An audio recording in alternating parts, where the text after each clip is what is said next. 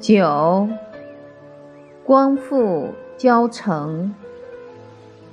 司马光是宋朝的一位名臣。有一次，他跟姐姐在剥青核桃，姐姐刚好有事离开了一会儿，他们家的仆人就对他说。你只要用热水烫一下，就很好剥了。后来，他姐姐一回来，看他剥得特别快，剥了很多，就问他：“你如何剥得这样快？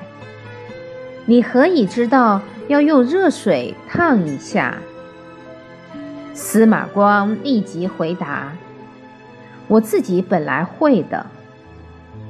他的父亲听到了很警觉，立刻告诉司马光：自己有多少本事就说多少话，不要欺骗别人去逞能。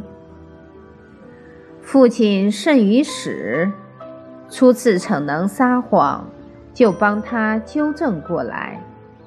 才成就了司马光的德行。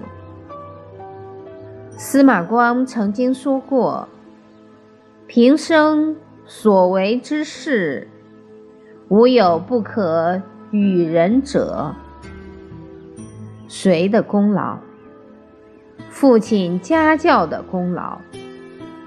所以，我们在孩子面前讲话也要谦卑。不要常常说大话，不然孩子也会学坏。